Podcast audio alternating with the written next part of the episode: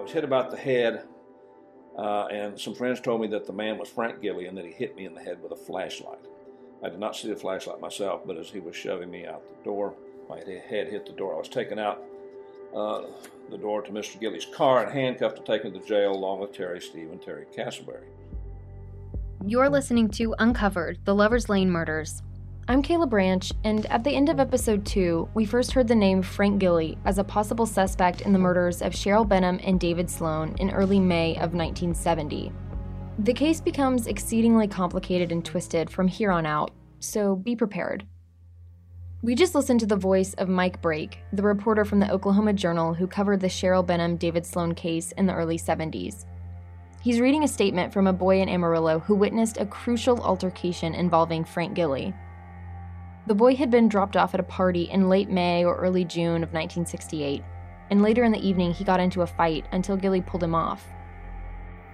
Gilly was white, 5 foot 8, and close to 180 pounds. Born on December 28, 1935, he was in his mid 30s during the early 1970s.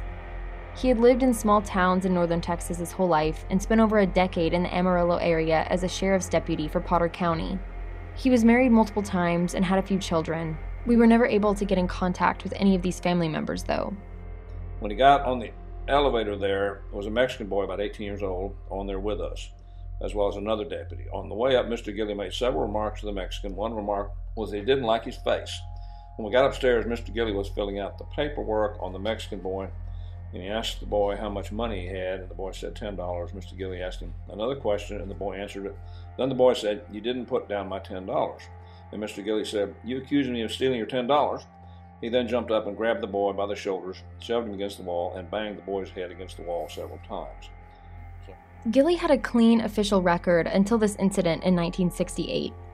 He was taken before a grand jury in Amarillo and indicted, given a suspended sentence, and put on probation for an aggravated assault charge, though it was deemed a misdemeanor.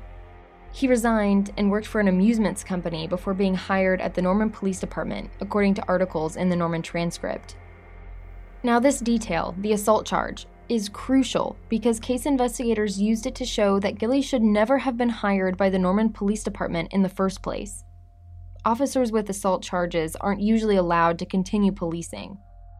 But in March of 1970, just two months before the murders, he was hired by Police Chief Bill Hensley. When Gilly started work for the Norman police, he was described by other officers as just having shown up one day. They didn't know anyone new was being hired. It was a much smaller department then, often only a few police officers would be out patrolling the city at a time. And there was a tight knit group. Can you speak a little bit about the relationship between Hensley and Gilly? And- Hensley uh, basically hired Gilly on friendship mm-hmm. because Hensley had been in, in law enforcement in Texas, where Gilly was. Investigators on the case soon discovered that Gilly had been hired by Hensley without a background check or fingerprints taken, which we were told were normal hiring steps at the time. Hensley claimed that he had gotten a letter of recommendation from one of Gilly's old bosses, but OSBI agent Ken Jacobson said when case detectives asked him to show them the letter, he couldn't find it. Frank and the sheriff and Hensley were all, you know, buddies from out there, and, and uh, we we asked Hensley if, if we could take a look at that letter. He couldn't produce it. He couldn't produce it, and all of a sudden one day he said he called called somebody and said he found it. And his secretary said he'd gotten mail. We think he called that old sheriff out there and said, "Write me a letter for Frank," you know, and date it back at this point, as we were learning all of this and trying to connect the dots, we started to have some questions. Did Hensley know about the assault charge? And if he did know, what did he think when investigators were first tipped off by an Amarillo reporter to look into Gilly as a possible suspect in the murders of Cheryl and Dave? According to articles, testimonies, and interviews, Hensley was worried. He agreed to give Gilly a polygraph test, unbeknownst to case investigators. Gilly took the test four days after the bodies were found. After the test, Hensley told reporters Gilly was innocent, that the polygraph proved it, and then Gilly packed his bags and resigned from the force that same day. It depends on the examiner that he's answered the relevant questions truthfully. So he passed the polygraph. Mm-hmm. Now, is that difficult to do? Let me tell you who it's not difficult to, to mm-hmm. do for. It's a true sociopath. Mm-hmm. Ex policeman appears victim of hate plot, headlines a June second, 1970 article in the Norman Transcript. It chronicles what Gilly called a scandal, telling detectives and reporters there was a plot against him. He said his assault charges and even the call from the Amarillo TV station were retaliation for a contentious sheriff election in Amarillo in 1968, among other things, and that he was being used as a quote, political football. Hensley backed him, saying Gilly wasn't the kind of man to commit any serious crimes, definitely not murder.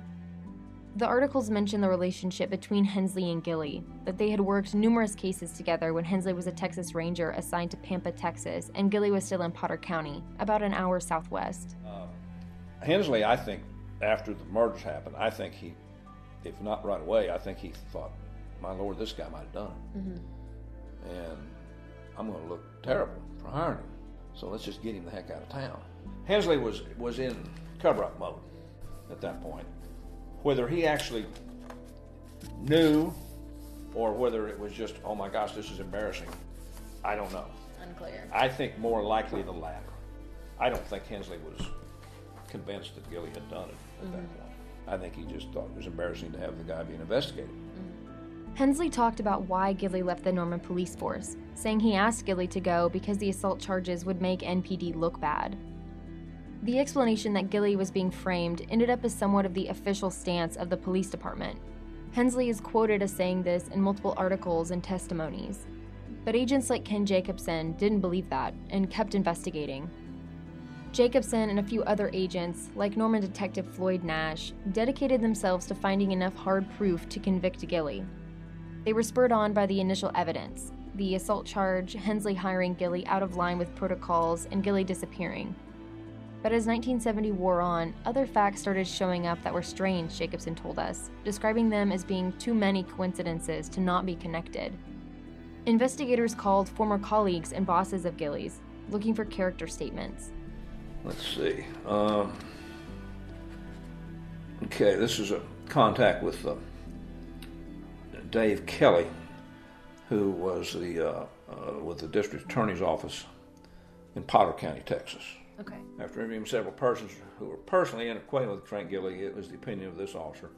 The subject Gilley is very capable of committing such an act. I believe that under the right circumstances, especially if the possibility of discovery were probable, that Gilley would not hesitate to kill a person or persons to cover an illegal act he was committing. This is also from Sheriff Johnston, Randall County, Texas, where he worked. Gilley worked at one point. Randall County is a small portion of land encompassing the southern half of Amarillo, a lake, and a few other small towns with a current population of about 120,000. Potter County, where Gilly was working directly before he came to Norman, covers the northern half of Amarillo. Work, Gilley worked at one point. Uh, Sheriff Johnston stated that he believed Gilly was very much capable of committing the type of crime involved in this case. Said, in his opinion, Gilly was a very sadistic personality. Sheriff Johnston cited several incidents in which Gilly was involved while employed by him, in which he either beat prisoners or assaulted women who rejected his romantic advances. The sheriff also stated that he received several complaints from persons who Gilly had interviewed in lovers' lane situations where he had verbally harassed both the male and the female. They talked to other officers he worked with, and they said he liked to run gullies, a slang term for driving through lovers' lane areas and harassing teens. Investigators told me that they started to hear rumors that Gilley had an obsession with lovers' lanes, just like the one where David and Cheryl were found. Officers also started looking into Gilley's personal life, interviewing the woman he was married to in the 70s about his whereabouts the night of the murders. She told them that he was home with her, but later recanted her statement, saying she didn't know exactly where he was. They checked his police car, finding that on an average night, he would drive well over 100 miles on patrol. On the night of the murders, his car logged only about 30. What became the most important, Jacobson told us, was finding the murder weapon. Police questioned Gilly and Hensley, who both said Gilly had never owned a 22 caliber weapon, the type of gun used in the murders. There was just like half a dozen guys on the police department that would even talk to us. And uh, one of them was Butch Green. You know, he gave us a statement that Frank did, in fact, carry a 22 rifle on duty in the car. Mm-hmm. Said he shoot rabbits with it. So. Brake had the actual statements that Jacobson is referring to from when Butch was questioned by investigators on November 24th, 1970. They asked Brian, says, Were you acquainted with Frank Gilley when he was employed by the Norman Police Department? Mm-hmm. He said, Yes. You know if Gilly owned or had in his possession any 22 caliber weapons? He had a 22 caliber rifle in his locker at the Norman Police Department. He also had several pistols of this caliber at his residence in Norman. He had showed me all of these at one time or another and also offered to loan them to me. A few days after he came here um, to the State Crime Bureau for a polygraph test, he This was the same polygraph Hensley had Gilly take shortly after the murders. The test Hensley said proved Gilly's innocence. test, he told me that if anyone asked about a 22 rifle, which he might own, to tell them no. And then he related to me that the rifle actually did belong to his wife, so it didn't lie. Okay? So there any conversation with Gilly in reference to his activities when he was a deputy sheriff in Amarillo. He told me of several investigations he had made, and also related to me that during our patrolling for our police department, he asked where any Parkers went. I asked him why. He related to me that when in Amarillo, he used to go out and bust the Parkers up. He would make them get out of the car and harass them and let them go. Did you ever see Gilly with any type of badge other than the one he had? The police department said yes, he had a badge and a black badge holder.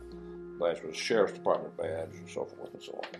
Ten days before Green told investigators what he knew about Gilly, they learned that multiple young couples had recently been harassed by an unknown man on Lover's Lanes. This was a, an Ava- Ava Yvonne Bowden.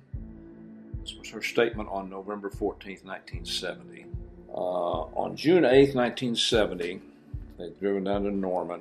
It says, well, we were on a dirt road and we were pulled up toward the west. Bowden and her date Rick had been west of Norman, in the same area that David and Cheryl were just 30 days earlier. And it's important to remember here that Gilly left the Norman police force on May 15th. This incident is alleged to have happened in early June. And it's also important to remember the climate of the time. That even though the majority of Norman's community trusted law enforcement officials, the younger generation was having increasingly negative run ins with officers, whether through protesting or individual incidents. Back to Brake reading Bowden's statement. where the sun was going down. We were watching the sun go down, and the sun had gone down, and we were still there for a few minutes. And a car drove by, and I didn't see it. But Rick did, and about 10 or 15 minutes later, we looked up. Uh, don't know how long this guy had been standing there, but we looked up, and there was a man standing there, and he had a badge, and he showed it to us. The badge was in a black holder. He told Rick that it would cost us. It would cost us a $20 fine each, uh, or he'd have to take us down to the know, As he was leaning up against the front of the car, and he asked me if Rick and I, I think this was one of the first things he said, if Rick and I had ever gone all the way together or something like that. And I told him we hadn't. And he asked me, he told me that, if he asked Rick if I was a virgin, and Rick told him I was, and he asked me if I had ever had sexual intercourse, and then so forth and so on. Said if I went out in the woods and took off all my clothes, uh, he wouldn't take me to jail Slowly, multiple other young couples started to come forward, and they told stories like this one of being out in a Lover's Lane area and getting harassed by a man claiming to be with the sheriff's department. When the couple started coming to police, investigators put together a lineup of photos of officers.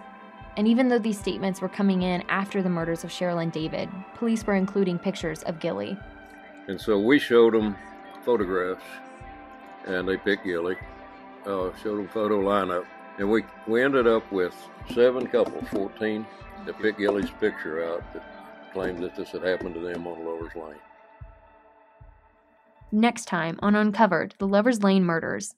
It turns out, you know, there there weren't that many people working toward the same goal. Um, Frank Gilly did it. What more do you want me to say? What all he did to how many people after Sherry and Dave, um, who knows? When Jacobson and the team of investigators finally have enough evidence to put real pressure on Gilly, they run into opposition from Hensley and other Oklahoma law enforcement. Two years later, it seems like charges might be put against Gilly, but nothing is certain.